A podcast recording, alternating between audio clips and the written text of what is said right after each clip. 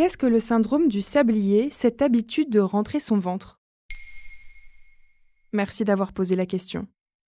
Peut-être est-ce dû à un conseil ou une injonction entendue pendant votre enfance ? Mais rentre ton ventre !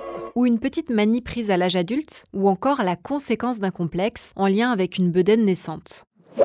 On appelle ce syndrome le syndrome du sablier, dont l'objectif est généralement d'obtenir un ventre plat.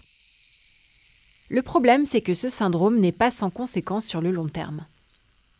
Le fait de rentrer son ventre en permanence vient compresser ou aspirer l'estomac. Les muscles du plancher pelvien, qui se situent en dessous des abdominaux, sont alors sursollicités. Ces muscles soutiennent les organes du petit bassin comme la vessie, le rectum ou encore l'utérus chez la femme. Ils nous permettent d'éviter les fuites urinaires ou l'incontinence et jouent aussi un rôle dans le plaisir sexuel. Ces muscles subissent alors une pression supplémentaire, c'est ça ? Eh oui, et ce n'est pas la seule conséquence du syndrome du sablier. Comme le note Aline Perraudin dans l'émission Ça va beaucoup mieux sur RTL, rentrer le ventre oblige aussi à retenir son souffle et gonfler le thorax.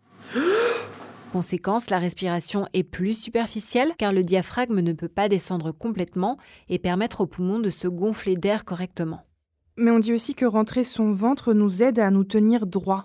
On peut avoir l'impression que cela améliore notre posture, oui. Mais tu peux aussi ressentir des douleurs dans le cou, au niveau des épaules ou encore dans le bas du dos. En effet, les épaules et la poitrine viennent compenser les contraintes subies par l'abdomen et les poumons. Les muscles du cou sont alors soumis à une pression supplémentaire.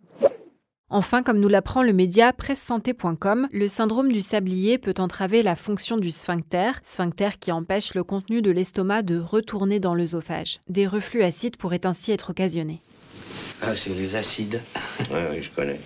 Mais est-ce qu'il y a des situations où rentrer son ventre est conseillé ? Oui, par exemple lorsqu'on fait du sport ou qu'on souhaite porter une charge lourde. Cela vient tonifier la sangle abdominale et protéger le dos. En revanche, si rentrer ton ventre est devenu un automatisme, mieux vaut essayer de perdre ce réflexe en raison des conséquences sur la santé qu'on a vues ensemble.